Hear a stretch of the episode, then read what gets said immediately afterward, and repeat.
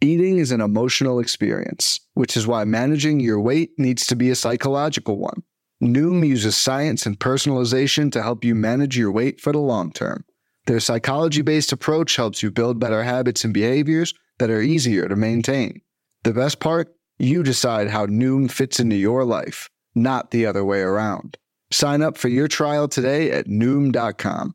That's N O O M.com to sign up for your trial today.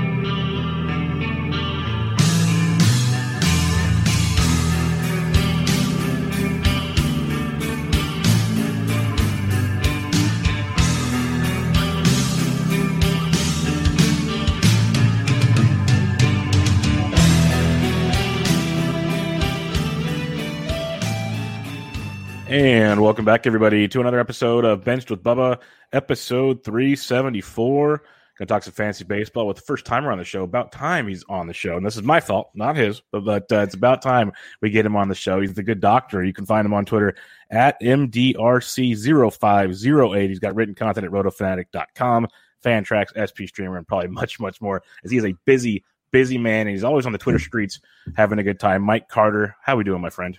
I'm doing great, Bubba. It is a pleasure for me to be able to be here with you. I've been uh, listening to you for a really long time, and to be able to get on the show with you is like kind of a dream come true for me. So I appreciate you having me on tonight. Thanks. I appreciate the kind words, but like we said before, like I said before the show, you do awesome content, and people that do awesome content, I want to talk with them. So uh, I'm looking forward to chatting it up. Before we get into some of the topics we have written down, I, I mentioned where you can be found. Let everybody know what you have going on, where you're found. what don't I have going on is a better question, right? Now, yep. um, I, I, work primarily at, at Roto Fanatic and doing the closing remarks uh, article that comes out on Sundays. I'm also working at Fantrax covering their two start pitchers, which I'm learning on the fly about, which is uh, is hard work. Um, it, it, it, takes a lot of time to be able to get that done right.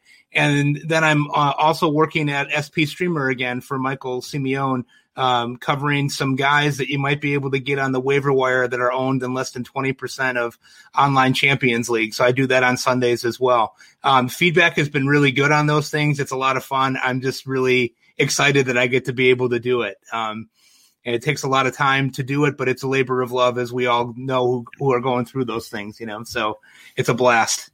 Yeah, no doubt about it. The, the work we do, it's some people can read it in a couple minutes. Took us way more than that, but it's because we enjoy doing it. And uh, I, I, like, I know a lot of people that all the sites you work at, but like Simeone, we talked about earlier.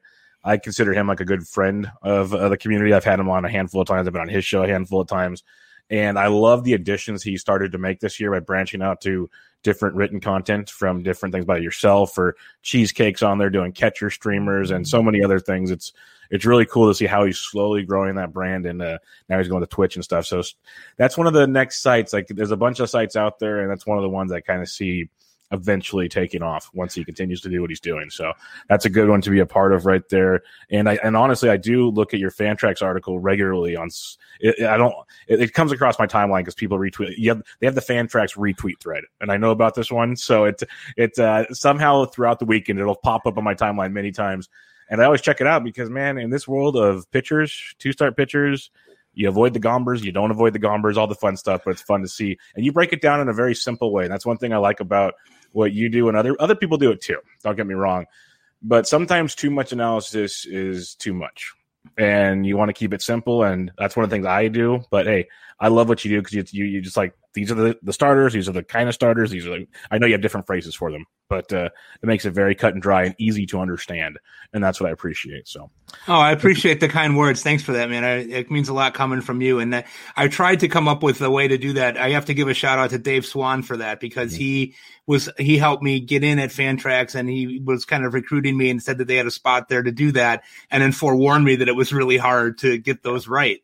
Uh, and and the people that read it, they let you know if you don't have oh. it right, um, as we've talked about offline before, right? So um, it's been really an interesting thing to do, but it is uh, definitely an interesting thing to be able to look at and try to figure out, you know, w- with rainouts, who's getting pushed back and who's not, and uh, it's a it's a lot of fun. But Dave was the one who said make it more interesting, you know, and uh, I made it to do the top shelf and the middle shelf as if you were at the liquor store trying to figure out uh, what you have budgeted for that week and Perfect. just kind of do it that way. It's been fun. I like it. Yeah, and, and, Dave's a great guy. Dave's been on the show before, and I work with him a little bit at Rotoballer.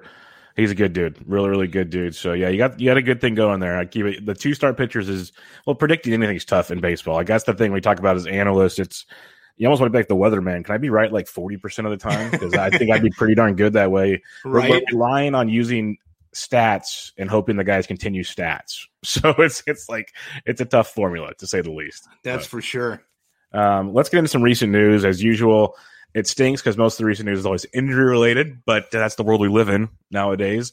And we'll start with Yordan Alvarez. Uh, the guy was piping hot for a while there, kind of cooled down, and now he he's uh, out with with a wrist injury, and kind of makes sense why he might have slowed down a little bit. I wonder how long he's had this wrist injury.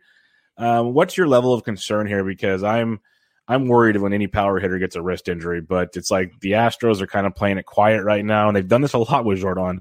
So, what's your thoughts here? He's he he was pretty hot there for a while. He's three for his last twenty six. I think I read this morning.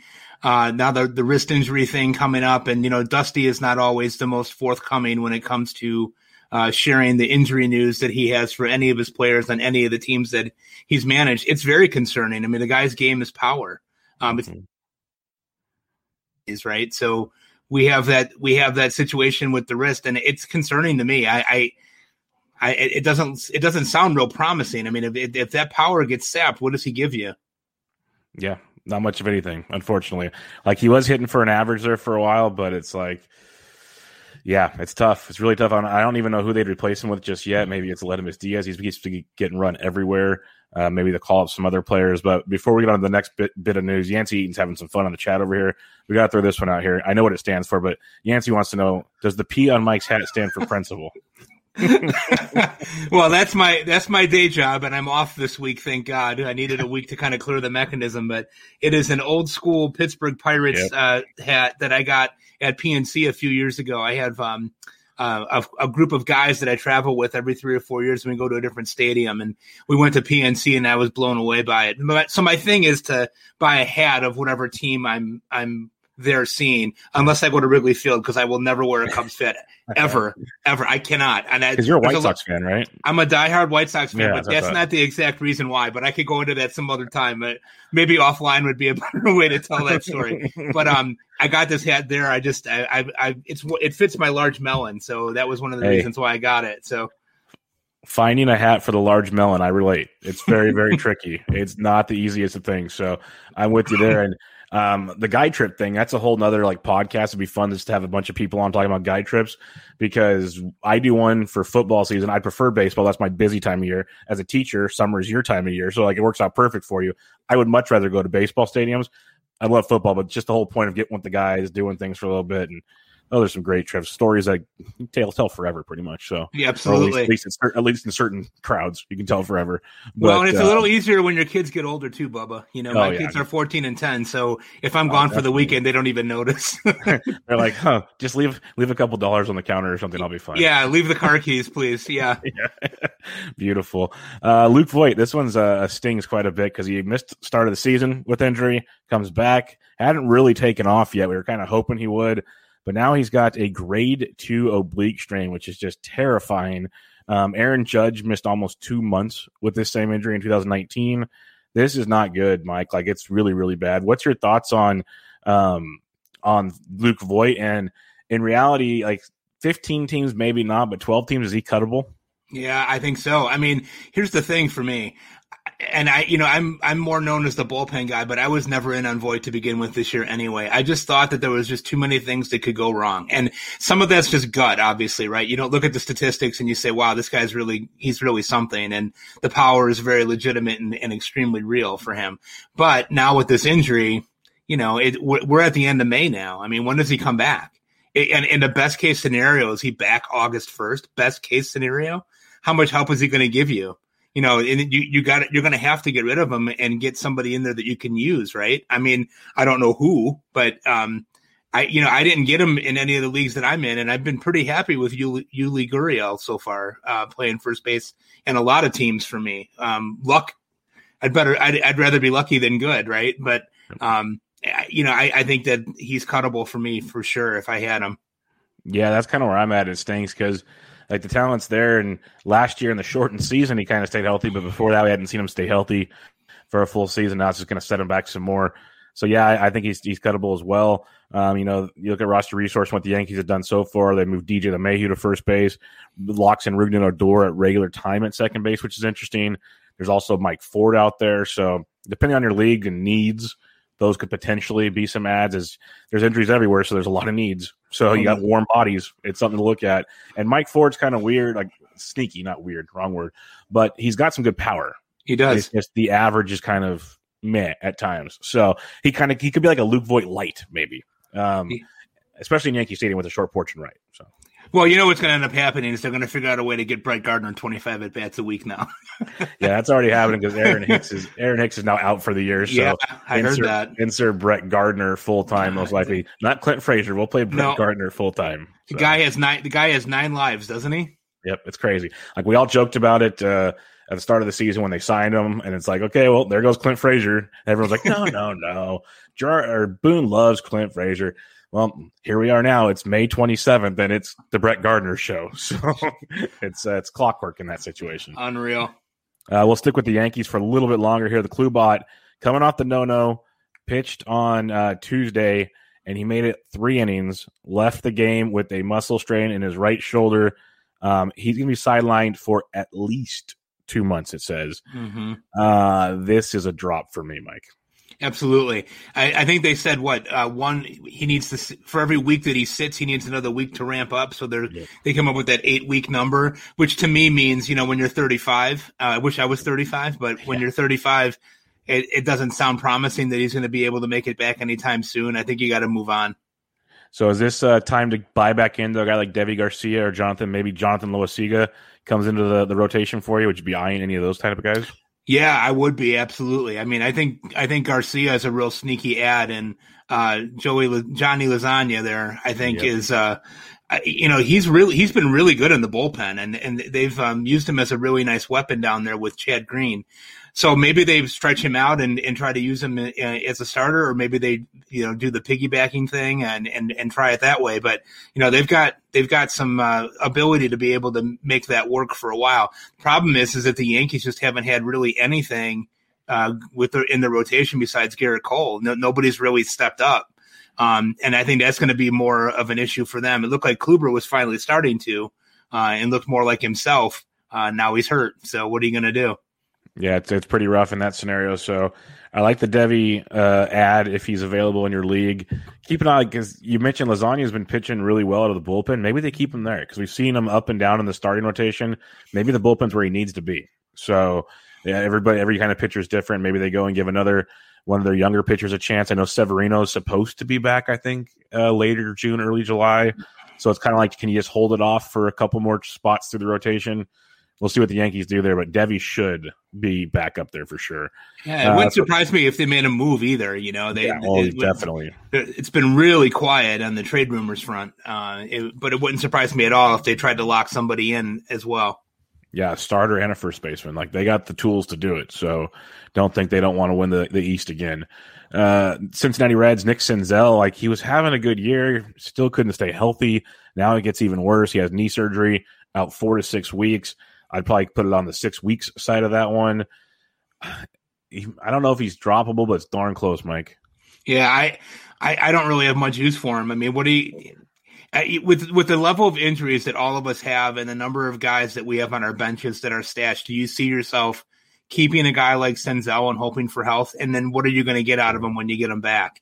I, I, I just run or anything because of the knee. Yeah, I mean, and that's his game, right? I mean, you're not drafting him because he's going to hit 30 home runs. You're drafting him for hoping double digits and home runs and steals, right? Which is probably not going to happen again this year. So, Yeah, that makes it tricky. It also locks back in uh, Jonathan India. It gets Tyler Naquin, probably some much more regular at bats because that was kind of a platoon situation there.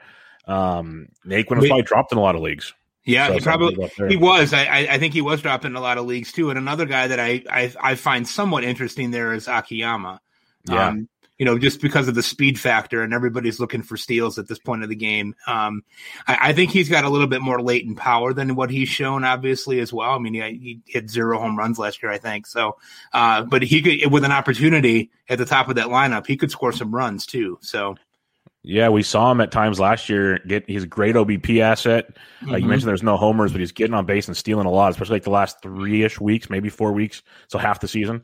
But um, he was being very, very productive once it felt like he got comfortable. It seemed like in the major leagues, so he could be an interesting one for sure because we've seen Naquin before. Like mm-hmm. I don't, I, am ready for the other shoe to drop, and he's back yeah. to Tyler Naquin. Like he's not going to stay this hot forever, but we'll see. Anything's possible. People make changes but uh, it could it could open the door for Akiyama, as you mentioned, quite easily. Uh, let's go to the Houston Astros, a team that's just got an embarrassment of riches right now. Yeah. Um, their rotation just gets deeper and deeper. As now Framber Valdez will be making a start on Friday against the Padres. Probably sit back and watch that start. Maybe not throw him in the lineup just yet, even though the Padres offense is stumbling in a sure big, big way. Yep. So Framber's coming back on Friday. Jake Odorizzi is supposed to be back in another within a week or so. You, uh, or I think maybe even Tuesday. Uh, no, um, Urquidy's back Tuesday, so that's right. one to keep an eye on. And then Lance McCullers goes on the IL with a weird shoulder injury, but it's just precautionary, which worries me. And yeah. Christian Javier, Christian Javier goes to the bullpen. So there's a lot going on there, Mike. What are you doing with this Astro situation? Obviously, Framber's a must. You kind of roll with Urquidy, I guess, and Odorizzi's been not great, but the McCullers injury kind of concerns me. Yeah, McCuller. You know, th- that's the thing. Is like you know, whenever anybody brings up Lance McCullers an injury, it's never something simple, right? Like that's the that's the issue that he's been. He's a super effective when you have him and when he's available. But part of the game for us is a guy being available, right? So,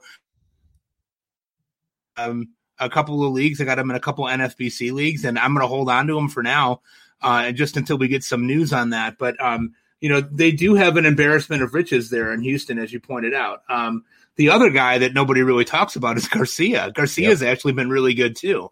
And so uh, they signed Odorizzi to the contract, so they're going to give him another shot on the rotation. But it would not surprise me to see him bomb out again and have uh, one of the other guys come in and see Odorizzi used in a in a multi inning role or a mop up role, even for all the money they're paying him. Um, you know, I, I, know Ryan Pressly had a stiff neck the other night, but that doesn't seem to be a lingering injury. Because one of those guys might be able to step in and become interesting in a closer role if something were to happen to Presley. Um, yeah, that's kind of what I was thinking. I, I, was thinking like a Javier or a Garcia could be quite interesting in the back end of that bullpen. Mm-hmm. Uh, we've seen what they have, and sometimes they just can't do it more than one and a half times through the lineup. It feels like, but they've been really, really good at times. So they're they're the kind of guys that might be like, you know what, go throw hard for 20 pitches. Go for it. Go see exactly. what you got. I mean, um, their their backup option is Bryan Abreu, right? I mean, it's yeah. like you know that doesn't really let you know light you on fire, right? No, so um, you could you could see one of those guys stepping into a role like that. Yeah, it's it's interesting. You mentioned a good a good part there about McCullers. It's like a lot of these guys we've said cut already because we know the timeline, we know the injury. It's like yeah, Kluber two plus months gone. Like we know it. McCullers are saying precautionary.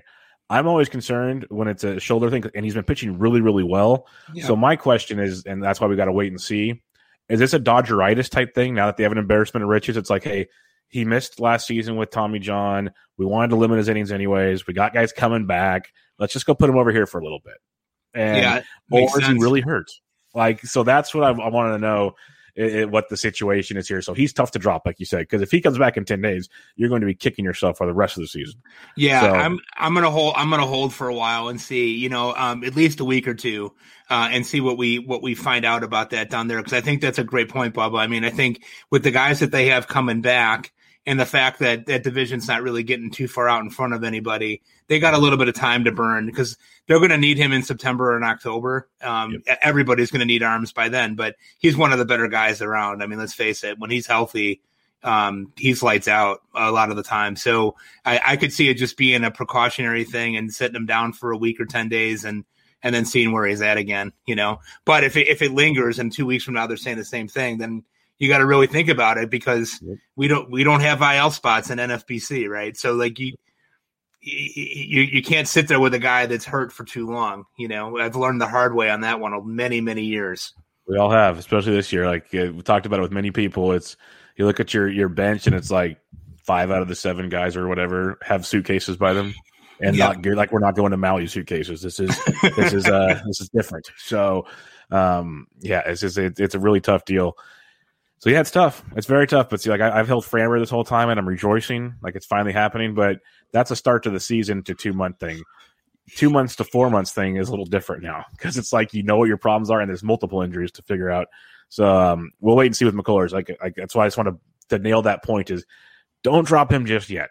Wait and see what you got there, and keep an eye. Like Urquidy's been very serviceable. If someone dropped him, snipe him up because he's back next week and then keep an eye on like the Javiers of the world. Not maybe owning Javier just yet, but there's going to be a, a, spot for him sooner or later. So yeah, uh, and you could see a situation too with with Valdez and Urquidy too coming back where maybe they're not being able to pitch five or six right away either, right? So maybe that's where Javier provides some value, or you know, uh, like you were saying, he might be able to hop in there and, and do some things.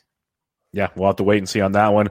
Let's go to Atlanta. Marcell Ozuna, not the best start of the season for Marcell, but we've seen that with him. And he kind of was starting to hit it as the temperature warmed up. He was slowly, slowly getting there, I guess.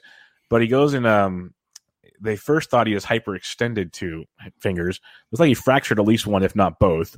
He's going to be out for probably a couple months. It looks like they say they're saying four to six weeks. I've also seen six to eight weeks. So let's say at least six, and um, it's going to be a while looks like Ender Inciarte is uh, slotted in to take his spot for now, or Guillermo Heredia.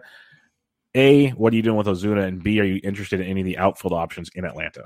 I've I've been on the Ender and Ciarte train before, and I'm not getting back on. I don't think. Um, no, I don't. None of those guys really interest me. I, you know, um, mostly and in my situation my outfielders have been mostly healthy knock on wood. And so i haven't had that type of issue with the war of attrition that a lot of people are fa- are facing with that situation. Um you know ozuna is a tough one for me because to be honest i wasn't a huge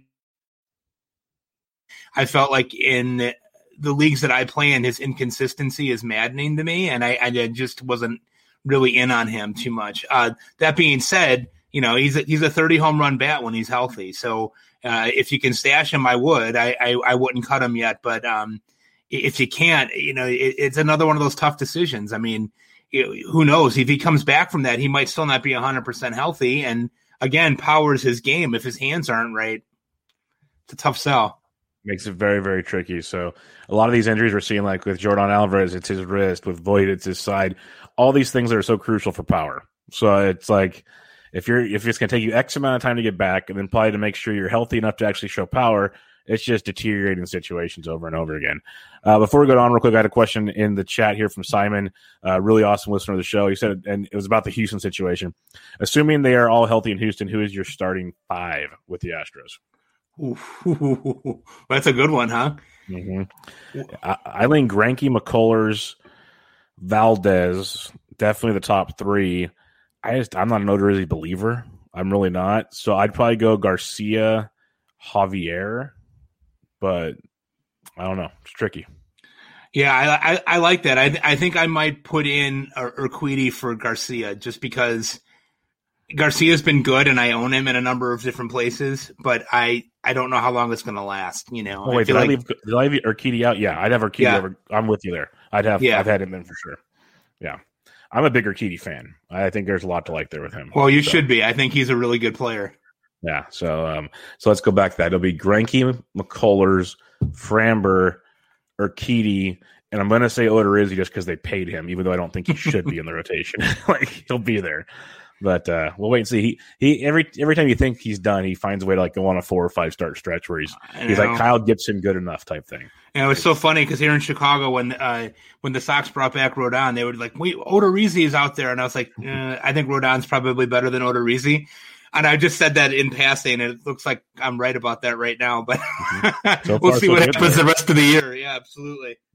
What are you hearing out of Chicago with um, you know Michael Kopech's that he left for that hamstring injury? Are they have there been any new reports? Because all I've seen is just like precautionary for now. So he uh, he he slipped on the mound, and they said hamstring. He limped off um, under his, mostly under his own power, and then today they put him on the bereavement list. So hmm. I don't know um, if if uh, there's something going on there with that, or if they're just trying to buy him a couple of days and not IL him. Um, he's been phenomenal. I mean, yeah. uh, you you can't say anything bad about the White Sox starting pitching so far. I mean, they've been phenomenal. They can't score any runs, of course, and nobody knows what the bullpen roles are besides Hendriks. Um, yeah. But I, am not going to go into a, a, a, diatribe on Tony La Russa here because no. uh, I'll kill I've, him. Yeah, I've done I've done it on too many shows already. I I think he's yeah. I, that's I don't need we we don't need to do that. Let's have fun on this podcast. No, he is he is, oh man, something special. I'll have to go take my blood pressure pill if we're going to talk yeah, about. you and I both. It's like it's it's not pretty what they're doing there, and, and they're still in first place, which is amazing. So, yeah. I, I, the only thing I will say, and I've said it on many shows, not this one, but other ones, I would love just twenty four seven cameras in the locker room and hallways and stuff because one of these moments, one of the players will snap on him. They might not physically like hit him, but there will be some f bombs thrown his direction because they'll like between Lynn and Geo and Anderson. There's enough of those guys that are over it with him and yeah. he'll he'll he'll do one more dumb thing one of these moments, and it'll just go. His so, his, his post it. his post game conferences are like enough to put you to sleep. I, it's and the thing that's remarkable to me about it is just that this was a guy who was known for his meticulous preparation before games, right? Known for it. That was the hallmark of Tony La Russa, right? And he just acts like he just doesn't care. He just he, he just doesn't seem like he's involved at all. I don't know. Yeah, it's really weird. It's like he needed money to pay off like a debt or something, so he's he's managing for a year. It's, it's a weird, weird situation. Uh, a couple more little tidbits of news here. Marco Gonzalez will be returning to the Mariners on uh, the first, but uh, Mike mentioned a good thing before the show. He's going to be throwing three to four innings. It looks like to start out. So, Mike, what's your interest in uh, Gonzalez? I, I really only had interest in him as a fifth or a sixth starter for me in most leagues anyway. And right now, that interest is pretty low considering that he's not going to be able to go full bore. Um, you know, he is what he is, right? I mean, he's not he's not going to get you a lot of strikeouts, but he might be able to help you control your ratios a little bit. Uh, and so, uh, if you want to use him in that regard, I think have at it. Um, I don't have him anywhere. It's not that I don't like him; it's just I just haven't had him in too many places this year. Um, I, I, would sit back and wait and see what develops with that um, before I, I use him at all. I think. Yeah, no, it's he needs to go farther than three or four. He's just not going to do the trick for me at this point in time. Um, a couple pieces of news just for the listeners to to pay attention to. Trey Mancini left Thursday night after getting hit in the elbow by a pitch, so keep an eye on that situation. Cody Bellinger should be returning this weekend for the Dodgers, so that should be good for your for your Monday lineup lock situation there. Um, Byron Buxton another setback, uh so you got that going for you. There's so much more news. Like you could literally do a full podcast almost daily on all the news going on out there. But that's for the big boys that do five shows a week. So let's talk about some bullpen stuff. You do bullpen work over there at um, Roto Fanatic and very knowledgeable about the bullpen situations. And it seems like they've kind of calmed down a little bit. There's still a lot going on, but like those first few weeks, Mike, like your head must have just been full like exorcist spinning it seemed like i mean it was really bad i you know my routine essentially is that i work on it during the week a little bit at a time and then uh, really kind of put the finishing touches on saturday and then go and edit on sunday morning and i'd get up on sunday morning and there were five or six different situations that i had didn't see coming the night before where i had gone to sleep and woke up and all of a sudden, you know, Josh Sborz has a save, and you're like, what is going on, right? Uh, you got to go back and figure it out. But it is really remarkable um, to see even from last year where we had the short season, it was a sprint. Just to see how people are handling bullpens this year has been a really phenomenal ride to be on for sure. Yeah, it, has been crazy. So uh, we'll hit on some of these kind of more recent kind of changes. There's still still some of the same old head scratchers we have out there, but let's start in Boston where Matt Barnes has been absolutely phenomenal this year, and it could have just been he needed a day off or something, but we've seen um, Garrett Whitlock be quite productive at times out of the bullpen, usually more in long innings, but he's got closer like stuff. There's been whispers of him being a potential closer at some point in time. The other night, he got a two out save, and it was a three to one game. It wasn't like it was one of those blowouts and he just happened to be in for the saves. It was a legit two out, three to one, I think, ball game type save. Um, is there any interest in a guy like Whitlock, or is this kind of just a purely he got the job that night type thing?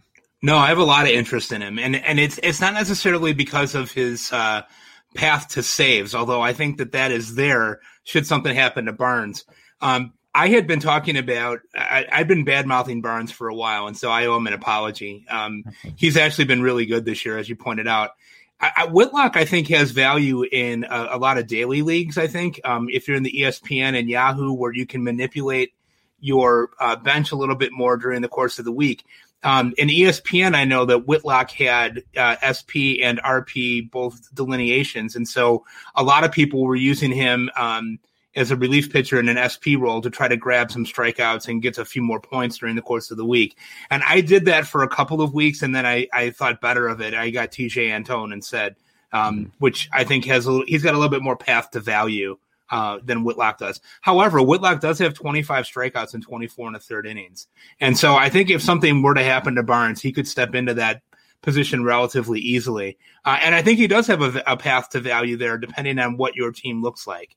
Um, if you're thinking about him as a closer, though, I don't think that that's going to happen unless something happens to Barnes or Boston falls out of it and they decide to trade him or something of that nature.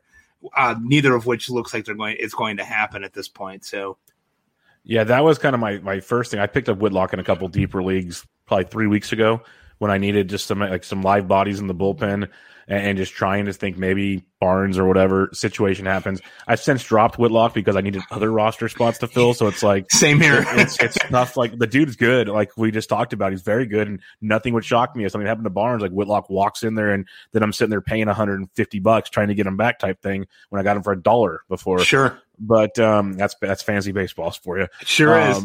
But it's just Barnes has been very good, and part of the other reason, like I, I, I grabbed Whitlock, and you said it, but it's probably not going to happen now. When the season started, we thought the Red Sox were going to be garbage. Barnes would be getting traded. All these things. Right. Well, lo and behold, we're almost through two months of the season now, and the Red Sox are at the top of the AL East. Are sitting like they're just right there, and it doesn't look like they're slowing down anytime soon, unless something crazy happens. So Barnes is going to be locked in for a while, it looks like, and that's going to be pretty good for him. But Whitlock, it's interesting. Depends on your format, obviously, but he's going to have value. I like the comment you made with Antone, though, because – you know, you look for some of these guys, and I've talked about it on shows with Toby and stuff. Is some of these really good relievers? I got no problem grabbing to help you with ratios and strikeouts and all this kind of stuff. But Whitlock, it's like a, it's not a consistent workload. It feels like where Antone, when he comes in, it's like two to three innings of just like dynamite. That's what you're getting. So it's a different type of feel, and, and it'll help your roster out more. Like especially in a weekly format, like you said, a daily, whatever, cool. Weekly, it's a little, little trickier. Yeah, for sure, no doubt. Um, let's head to Cleveland real quick. This is a fun one because uh, the year started out and everyone was anti Karinchak, and everyone was like, "Hey, it's going to be Wittgren or this guy or that guy." And then Clase comes back and Clase takes over. Well, now Karinchak's getting the saves again. What in the heck is going on here, Mike? So this is a really interesting situation for me. I feel because at the beginning of the year, a lot of the guys, uh, the guys that RotoFanatic, when we were doing our rankings, a lot of those guys had Karinchak ranked as a, a number five, number six closer. And I said, well, wait a minute. You know, what if he's not the closer? What if he do, what if he ends up being the stopper? What if he ends up being the guy that Francona likes to use in the middle of the innings to put out the fire? The, Terry Francona is one of the best managers in the game. In my opinion, one of the best managers maybe ever. And so he really knows what he's doing, and he knows a lot more about bullpen management and and teamsmanship and stuff like that than what I do. And so I thought, you know, the reason that I thought about Clase so much, Bubba, was this: they traded, you know, Corey Kluber for him, and so they they clearly thought very highly of him. Okay, but here's what's really happened. So Karinchak has six saves. Clase, I think at last count had eight saves, but Karinchak is killing lefties. Lefties are two for 50 against him this year. Wow. And four, 14 and two thirds innings, he has 27 strikeouts against lefty. So 50 at bats, 27 strikeouts. So if, if when Francona is looking at the lineup and seeing what's coming up in the eighth and ninth inning, because he's thinking three steps ahead of everybody else, and he sees that he's got a lefty switch hitter lefty, he's saving Karinchak for the ninth. If it's wow. a stand, if it's a standard save situation, Clase is getting the job. And let's face facts, Clase has not done anything to lose the job. I mean, he he's got a, he's got some issues with walks, right? I mean, but he's got a .83 ERA, 21 strikeouts, and 21 and two thirds innings. I mean, he does have 11 walks, but he's still. I, I think it's going to be a committee situation, you know. And I, and I think what's happened is that because Wittgren and Bryan Shaw has been completely rejuvenated, come out of nowhere to be good again. Maybe maybe Francona's looking at it and saying, "Huh, I don't have to use Karinchak in the sixth or the seventh because I've got other arms that I can use here." And Cleveland just continues to find pitchers all the time. I mean, it's just it's remarkable. But I think it's going to be a split situation depending on what's happening. Both guys have value in that situation. That's very interesting because I didn't know what what kind of splits were on there. You'd think Clase would have the lefty situation, Karinchak wouldn't, but that's that's the beauty of some of these pitchers with the pitches they use, the pitch mix. It definitely dominates different sides of the plate. So that's interesting. Like you, and then another part is you know with Shaw and company can go earlier, so Karinchak might not have to get the lefties then. You can save them for the ninth. And I agree with Francona take. He is one of the best managers I've ever seen. The guy's yes. great, and I've nothing but good things from people that I know that have played for him. So it's it's it's impressive. But um, yeah, that's interesting because I was wondering, just watching the headlines, like Karinchak's got like three saves in the last like five games. Where the heck did this come from? When it seemed like he was just this guy, like the seventh or eighth inning dude, and Clase's throwing bullets out there. But there you go. This is why Mike is on the show, everybody. He's his bullpen report. I did not even pay attention to that part of it. That was very, very interesting there. Um, let's go to Kansas City. It was a few weeks ago. Everyone went and picked up Josh Staumont, and he was out. Got got him a save on the first day. Yeah, got two or three saves that week. Everyone's like, "Yes, best 180 bucks I ever spent." It was beautiful. we get close closing situations all year, and now it's like it's quieted down a bit again. Like you still have Scott Barlow there. I don't think Greg Holland's involved anymore, but you never know. So, what are you doing with the Kansas City situation? Is it still Staumont, or are you worried it's more of a committee now? Well, you know, I think the biggest problem is Mike Matheny. Um, Fair enough. You know, I, I, I, don't know how much we want to go into that, but I mean, um, his bullpen management over the course of time has left a lot to be desired for many, many people. Um, you know, the, the problem in Kansas City, I think, is that, you know, they've got six guys that have saves there. And I, I feel like what's happened is that I, I do think it's Staumont still. I think it's his job. Uh, I don't think Holland is part of that situation anymore. Uh, I think Zimmer is a guy that they're they've thought highly of and that they're trying to bring along and and see what he what he's got. But you know, Matheny didn't hasn't used Staumont or or Holland since like last Saturday, mm-hmm. and so something's up there. I don't know if they're a little bit banged up or or what's going on. But Zimmer did get a couple of opportunities, and uh, the last one was a little bit scary, a bit of a tightrope walk, but he did get it done. And so, um, you know, Kansas City is another one that's interesting too, right? Because they were they started off really well and then they completely bottomed out. And now they've got, you know, Mondesi's back healthy and they're, you know, I think Dozier's about to come back healthy if he's not already. Um, you know, they're they're looking like they might be able to compete in a very weak AL Central. However, if they don't, wouldn't it make sense that they'd be looking at a number of different guys in that role that they could potentially use? And would be a no brainer to trade.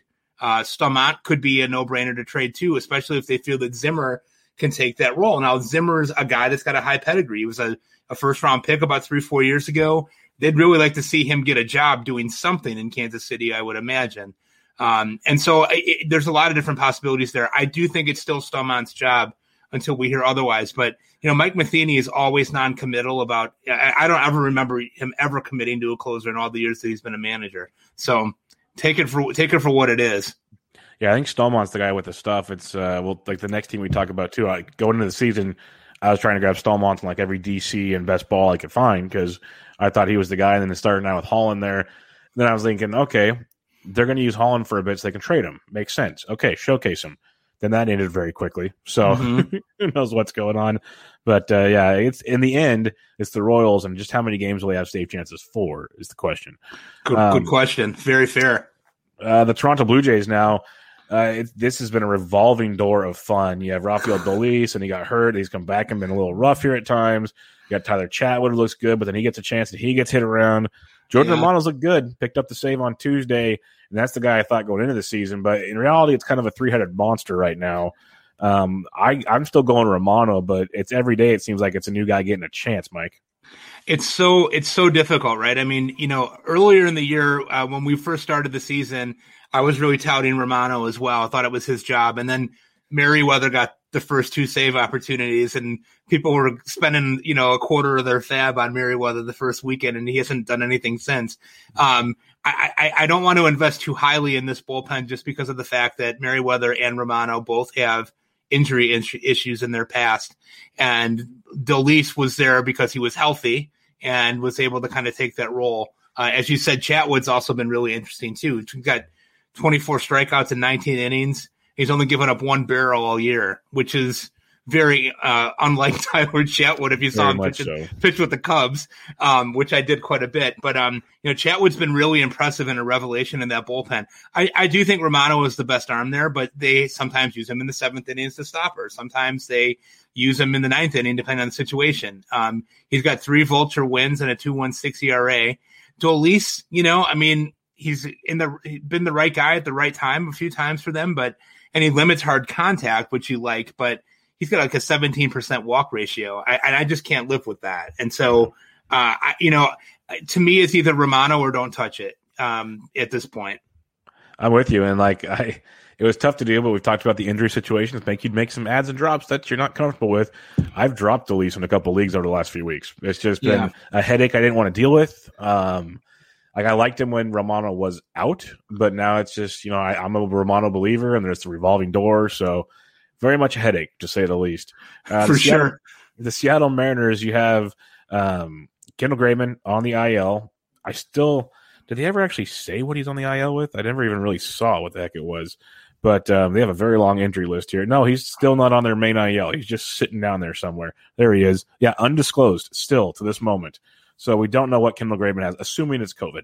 COVID, probably. Only, yeah. yeah. It's the only thing I can assume it is. They have not said a word. The weird thing is, though, they didn't say it was a COVID IL. So yeah, no, they usually, didn't. That's right. Usually you get that at least, and you just kind of guess: is it the vaccine? Is this that? Whatever. We don't sure. know. So he's just undisclosed IL.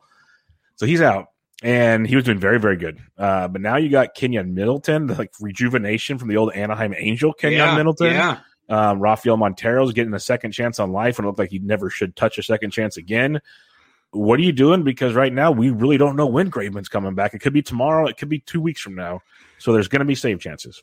Well, for sure. You know, and here's the thing: you got to I got to shout out Rob DiPietro because uh, he was a Graveman truther in the wintertime when we did a podcast. It was like four hours long in the middle of winter, and he kept talking about this guy. I was like, "Are you drunk? Like, what are you talking about?" You know, he was right. He's right. Gra- uh, Graveman's been really good, and and actually going back to last year's All Star break.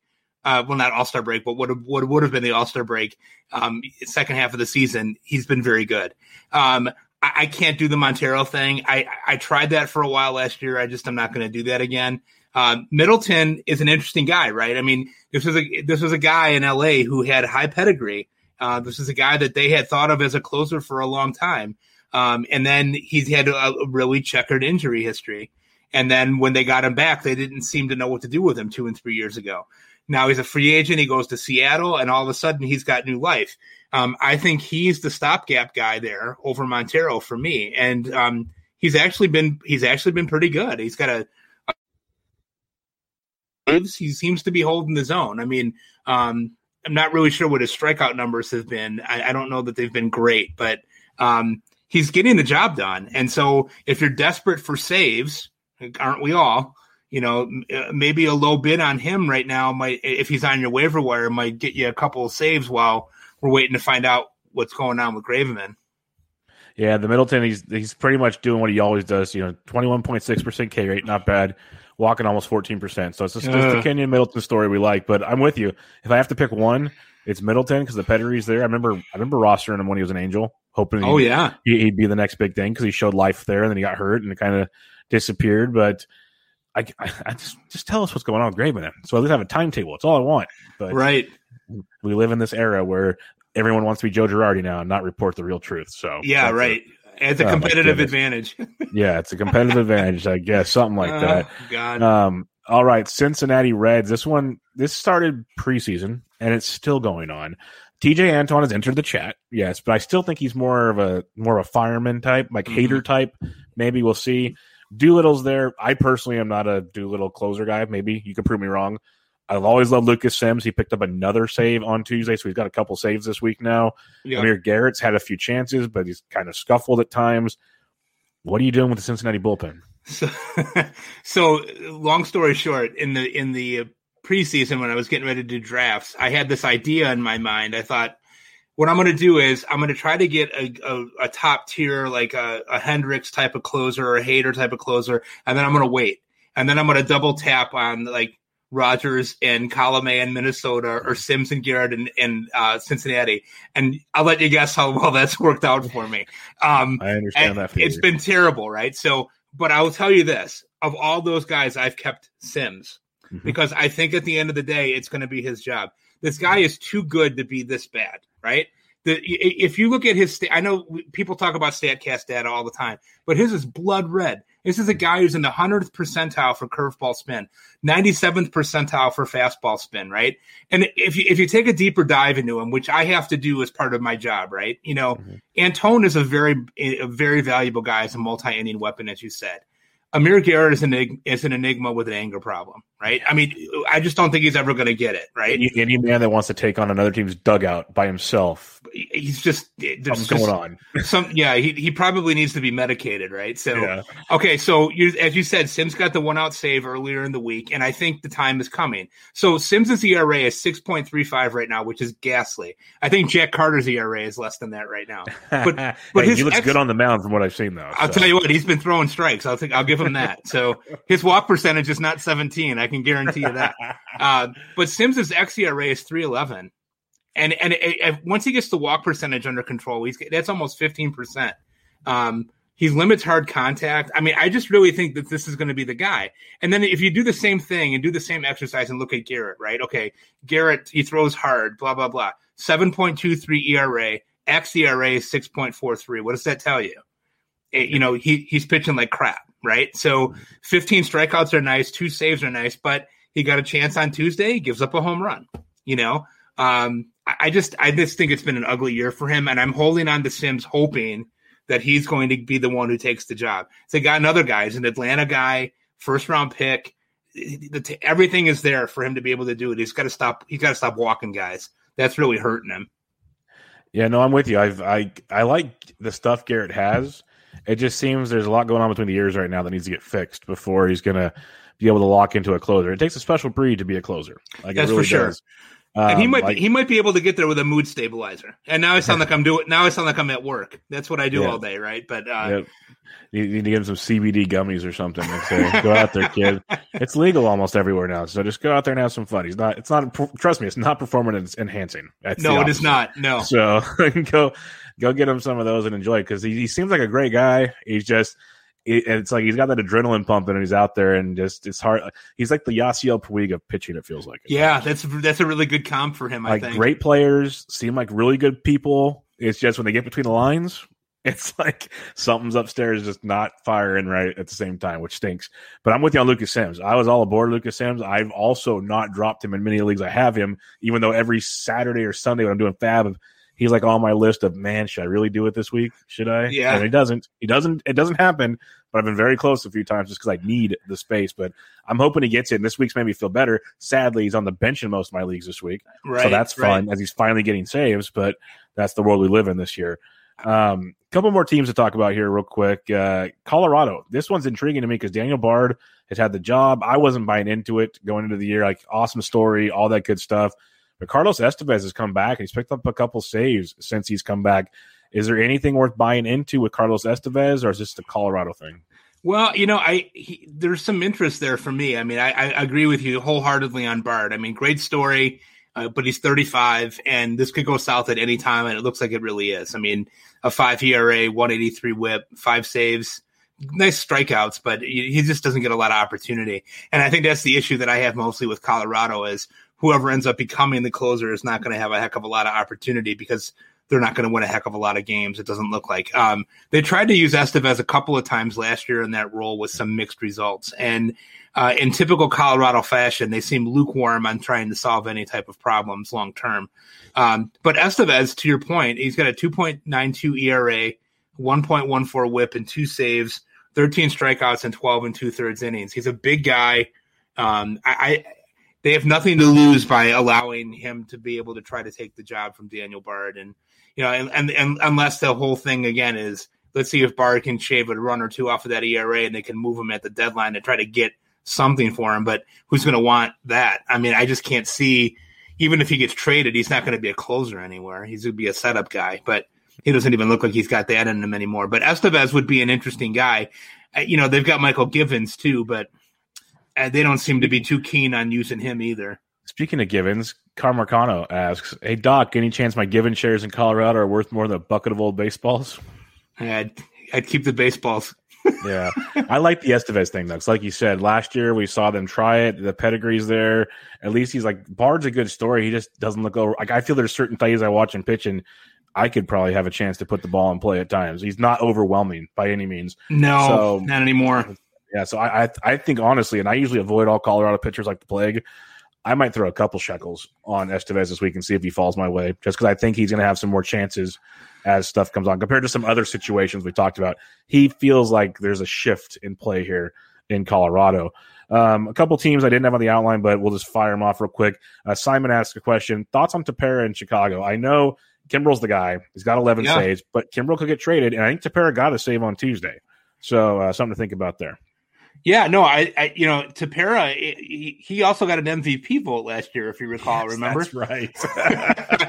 uh, so Simon, you're onto you're onto it right there, bud. Um, no, I, I think you know if you're in a league um, that has holds, Tepera definitely has value for you there. Um, you know, Chafin is there is the leader for holds on the Cubs right now.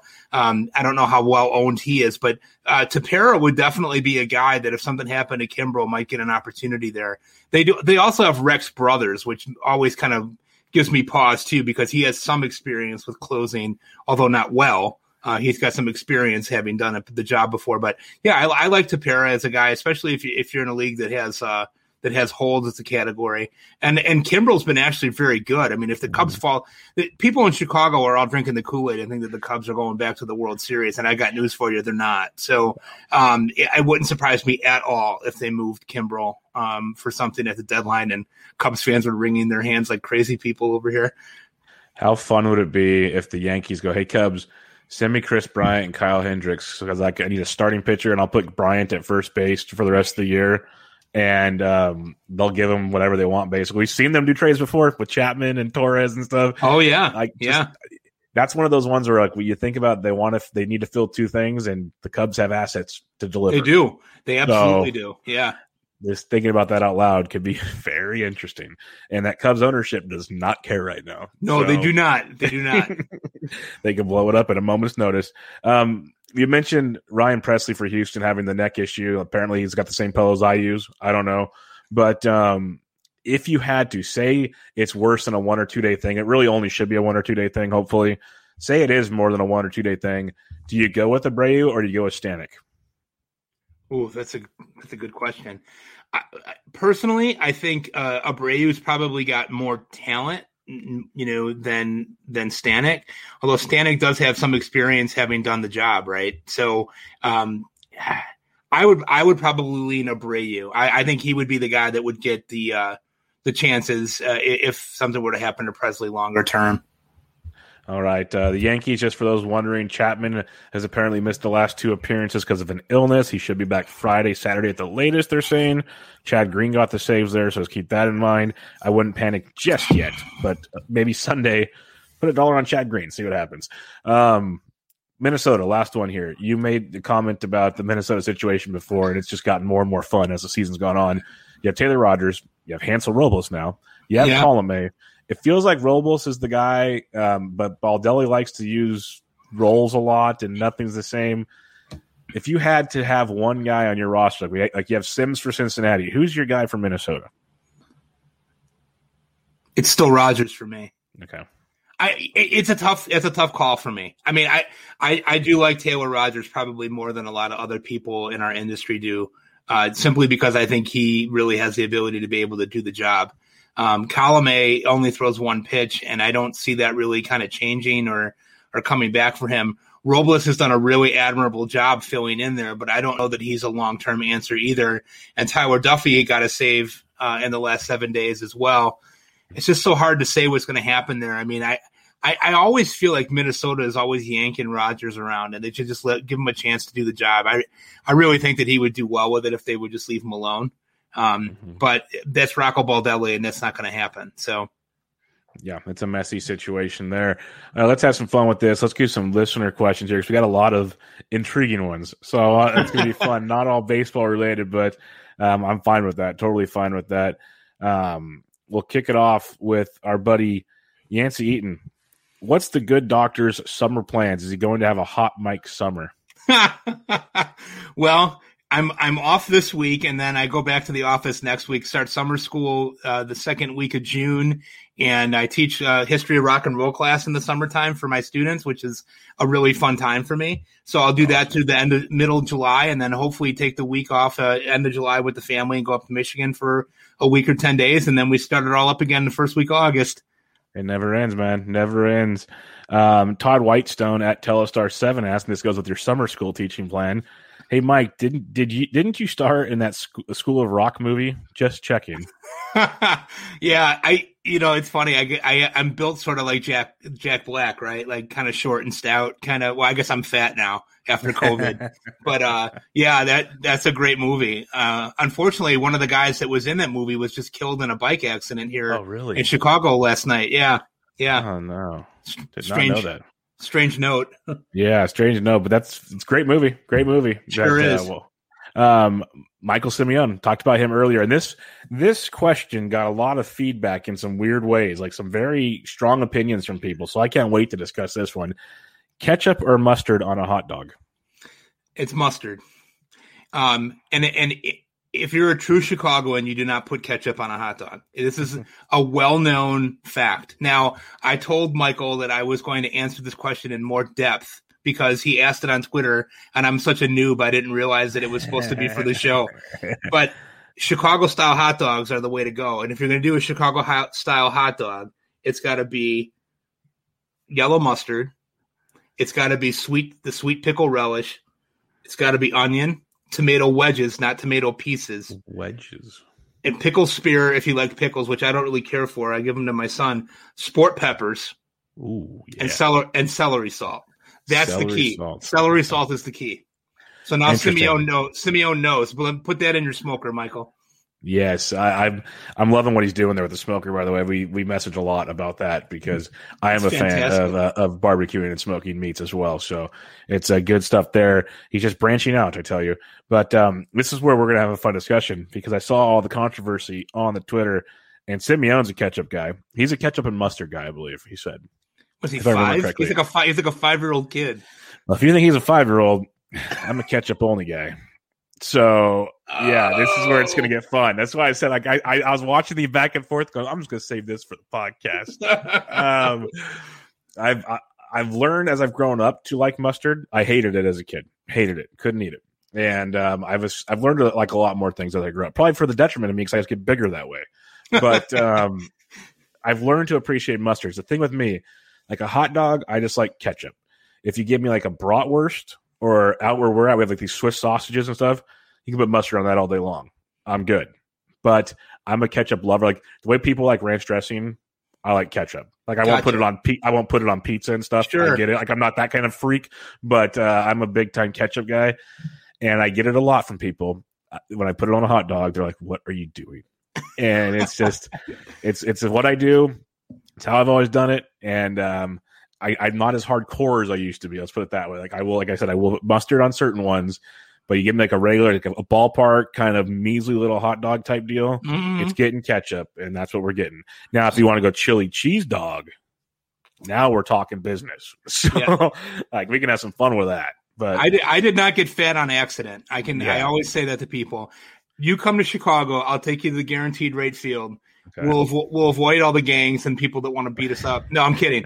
And I will get you. You can get one hot dog and you put ketchup on it, and then you do the other hot dog my way. Deal? I'll buy. sounds sounds like a plan. We will do Okay. that. The only the only thing I'll say is I do not eat onions. So if I can do everything without the onions, I'm in. Oh, gotcha. Okay, all right. We'll we'll make it work. We'll make it work. I'll work. do everything else. Trust me. Like I, I'm slowly eating more and more things, but that's one of those. I even I, even grilled onions? No, If they're grilled, I'm in. I can't. The crunchy, I can't do. I can't Okay. do crunchy. No. So that's what we're gonna do. So we're gonna do one your way, and then we'll we'll maybe we'll podcast it from the stadium. Oh, I'm all game. I'm game. Let's do We'll, it. we'll get one, and then you get one of the ballpark ones at G rate with mustard and grilled onions. It's like heaven. I'm in. Let's do it. Like that's. It's so funny you mentioned that the podcasting part because you know just laughing out loud, dumb visions of my future podcast. It'll probably be like thirty thousand episodes from now. So who knows if I'm even doing it? But once I retire, the um the idea is like get an RV for a while and just go tour baseball stadiums because I can't do it with my job right now. And I wanted to do like a food diary, like all the ballpark foods. And I think it'd be so much fun because, like you said, I didn't get this size by just like staring at food. no, I, I'm I, am intimately engaged, man. Yes, I'm in. I, yeah. I, I I try things, I eat things, I enjoy things. So it's like um, it's like Tyrion Lannister. I drink and I know things. I eat and I know things. So um, I, am really looking forward to uh, to doing that someday. We'll we'll see if there's a podcast that long in my life, but uh, it's uh, it's definitely fun. That would be awesome. All right, uh, David Mendelson, one of the great guys from Triple Play Fantasy, lots of awesome stuff. Like if you guys aren't following them, they're they got their YouTube channel. They were tweeting stuff out. Go check out all their goodies there. But um, this is good. See, these guys bring questions that are not just fantasy. Talk to your past self or future self. Oh God, can I choose neither? No, I'm kidding. yeah, um, probably I would say when I was younger, probably my past self more. And now as I've gotten older, you know, I'm in my middle 40s now, right? So mm-hmm. as I get closer to that that mythical, you know, fifth. well, there's nothing mythical about 50, but that 50 age where now my 40. kids are a little bit older and stuff like that. I'm like, you know, I, I start thinking about the future more like, hey, you know, would be really cool to like retire to Michigan and live up there for part of the year and then go down to Florida and like get season tickets and go to the Rays games and yep. harass harass Yancey in person. You know One what I mean? Like people there would be great. Yeah, exactly, exactly. Um, but yeah, I guess probably now I talk more to my future self than my past self. Interesting question, David. No, it's a very deep question. Cause I'm kind of with you. When you're young, you kind of think, "Oh, I wish I would have told myself this like five years ago or something."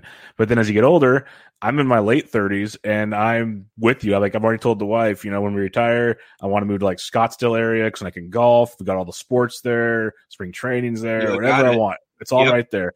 Like I love the Midwest. Like like I have great friends in Wisconsin.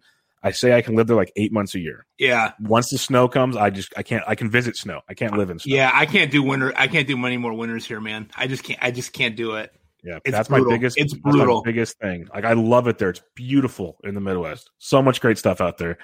But once that's, I, I said, I finally realized, as with my age, I understand the snow, like the snow, um, not bunnies, the um, oh, I just totally blanked. The people that always come to Arizona for the winter and then go back. Snowbirds. The snowbirds. I understand yeah. snowbirds yep. now. Totally yep. get it. I always thought they were annoying as hell. I get it now. So, no, um, yeah. yeah. My mother in law doesn't even own a shovel anymore. She's in Florida from like first week of January till like the second week of April, and she comes back and she's happy and really yeah. excited. And I'm like, oh, I hate you. yeah, yeah, yeah, it must be nice. Um, a couple more questions here, baseball related questions. Uh, Whole Camels at daily underscore Phil says Wander Franco or Jazz Chisholm for the next three years. That was a good one. I, I, I thought hard about this one. My knee jerk is to go with Jazz. Yep because I, I, well, first of all, I saw him play in Kane County, like ten Kane County's uh, single A team uh, for the Diamondbacks, and saw him play. And his talent, he, he didn't hit when he was here, but you could just see that it was going to happen. You know, just mm-hmm. the ability, his hands were just surreal. I like him better than Wander at this point. The speed, yeah. the speed, I think is the seal, the seals the deal for me. This question was very tough for me because on paper, you look at all the pedigrees, it like scream. Well, it doesn't scream because they're both very good, but it kind of makes me want to lean Wander Franco. But the thing is, is we've seen Jazz Chisholm and the bigs. We have not seen Wander Franco. So if we take it now, does this year count as year one? Because we might not see him until September. Right. And then he's got to get his feet wet maybe next year, and that could be a slow go. Like there's a lot of question marks involved there. I think long term, like if you said the next 10 years, I'd probably go Franco. Yeah, I would think I would too. But like, if you're just going for the next couple years, like you want to contend now, I think Jazz, like we know what we're getting with Jazz. Obviously, needs to stay healthy. These hamstring injuries and stuff are just ridiculous. But the dude is a force, and he's and he's just so much fun to like. Like, if just rostering him is, is a blast. So that's pretty. Well, I mean, look at, look at, what he's done. Look what he's done in a month of of just being in the major leagues already. I mean, yeah, you're talking about a guy that's gonna, you know, with health easily get double digit home runs and steals, right? Easily. You know, a, it's a, a, big, big thing for sure. Of course. So, uh, it's interesting. Um, Simon actually had a Twitter question for us too. Uh, he's, a, he's a big listener to the show, great guy. Um, he's got a Marlins prospect question, and I'm not the biggest prospect guy. I love prospects. I used to do them a lot more. Then I took on other content that kind of sure. took away from that. But he says thoughts on Lewin Diaz, who is up, Edward Cabrera and Elieser Hernandez. I know Hernandez from pitching in the past. We've seen Diaz from time to time. Uh, any thoughts on those three Marlins prospects by chance? I like Hernandez, and I, you know, last year when I was doing a lot of the podcasting with the SP Streamer on the bump stuff, I championed him a lot, and I think all he really needs is an opportunity. And is he going to get that there this year? We don't know. Um, but I think if with given an, an opportunity, he's a solid number three starter. Yeah, I, I, I, there was definitely signs of really good stuff last year. I'm with you there. So be curious when he gets his chance this year. He's going to get it eventually. So that'd be one. Like I know Simon asked a lot of questions because he's in a lot of NL only leagues, so it's always NL based questions like gotcha. that. And Elieser is a guy that it's tough to roster in the moment. Yes, but if he gets the chance, I would definitely roster him for sure. Absolutely. Um, the other guys I'm not sold on just yet, but you know Anderson's out, Cooper's hurt, they're just and Chisholm's still out. They're reeling from injuries, and in NL only leagues, you want live bodies. So yeah, if you need to roll the dice, go for it. But I'm with you on Elieser. We've seen him. Like, there was a point last year where it was, you know, Elieser, Alcantara, Lopez, and they were all in the conversation together. And now yeah. it's just like Alcantara and Lopez, and Elieser is kind of hanging out in the minors. It's, it was weird how it all played out, kind of. So I'm with you on that one. All right, sure. I think this is the last question we have. Unless more people come into the chat here. Uh, Mar- Carmarcano, our buddy, once again. What does it feel like to be the Jack's father? Oh my gosh! And for those don't know, Jack is his son. Who uh, Mike does awesome stuff. Like he's always doing stuff with them, playing like doing little league stuff, or they're watching games, and and we get to see it on Twitter, and you can see the fun in it. And Jack's a, he's a fun fun kid. So uh, what's it like being the Jack's father? It's uh it's never dull i can tell you that. So my my kids are awesome. Uh, my daughter is going just is uh, graduated from eighth grade today and is getting ready for high school next year. And uh, she's a real big history buff. She plays the violin. She's a really cool kid. Um, and jack is uh, really into baseball. This is the year that uh, my wife told me she said you you will eventually brainwash him to be like you when it comes to the baseball stuff. Um, and he's been pitching for our team this year and doing a really nice job. He uh, he takes the ball. He uh, he's not afraid. He challenges guys, and uh, if he gives up a hit, he's just like, yeah, whatever. Um, I just tell him, try to avoid the walks. Uh, you know that those always end up coming back to haunt you about forty four percent of the time. He's like, what are you talking about? Uh, but um, yeah, he's he's a really he's a great kid too. He's he's high energy, high volume. Um, he's a good dude though. I really like him a lot. Yeah, I can see in a lot of your guys' pictures. He just has that it's funny you mentioned he looks like he's got the attitude of just like whatever, but also like he's just having fun. He's always got a smile. He's like intrigued with what he's doing. Um, it seems like a, a fun, cool kid. Yeah, so, he's uh, he's having fun with the baseball this year. He asked me the other day. We we um we go to the high school games quite a bit over here, and he said that pitchers don't have to hit, huh? He goes, that could be my ticket. oh, that's so, funny. Yeah, that's we're funny. having we're having a good time. We've got a lot of his buddies on the team this year, and so it's been uh, a lot of fun. We we have a good time most of the time. So that's great. That's great to hear. Well, we're gonna wrap it up on that note, Mike. This has been an absolute awesome time. I've really really enjoyed chatting with you. Um, I'm looking forward to doing it again sometime. That would be great. Before we take off, again, remind everybody where they can find you on Twitter, your content, all that good stuff. Sure. So, um, again, uh, it was a pleasure to be on with you, Bubba. It was just like a, honestly, kind of like a dream come true for me to be on with you. I've been listening to your show for a really long time and been a huge fan. So to be able to be on it is really cool for me. Um, I'm at MDRC0508, the most ridiculous Twitter handle of all time. I am not a doctor, despite what some of these people are saying. Uh, I'm a school principal at a therapeutic day school for kids that have social and emotional disorders.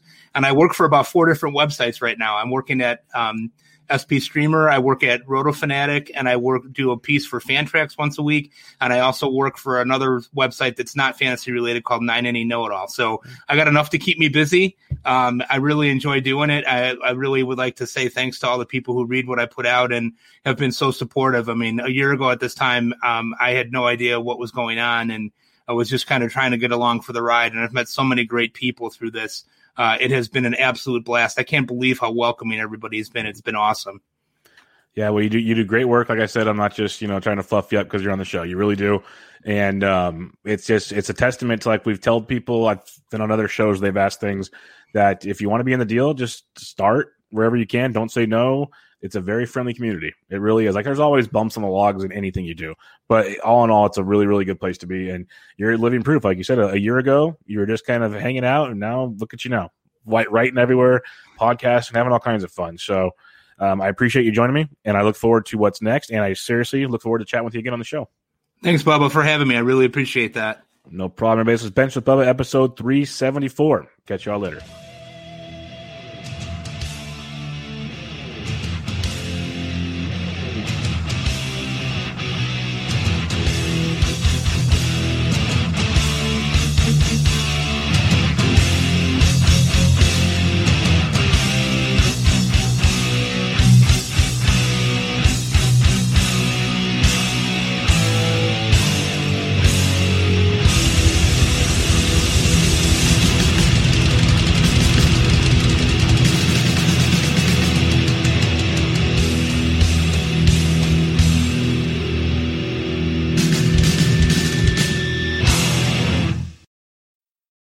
Better with an auto policy from American Family Insurance. No matter what dreams you're driving towards. That's because our expert agents will make you feel totally protected with the right auto coverage at the right price. You'll also save up to 23% when you bundle auto with home. American Family Insurance. Get a quote, find an agent at amfam.com. Products not available in every state. Visit amfam.com to learn how discounts may apply to you. American Family Mutual Insurance Company SI and its operating company 6000 American Parkway, Madison, Wisconsin.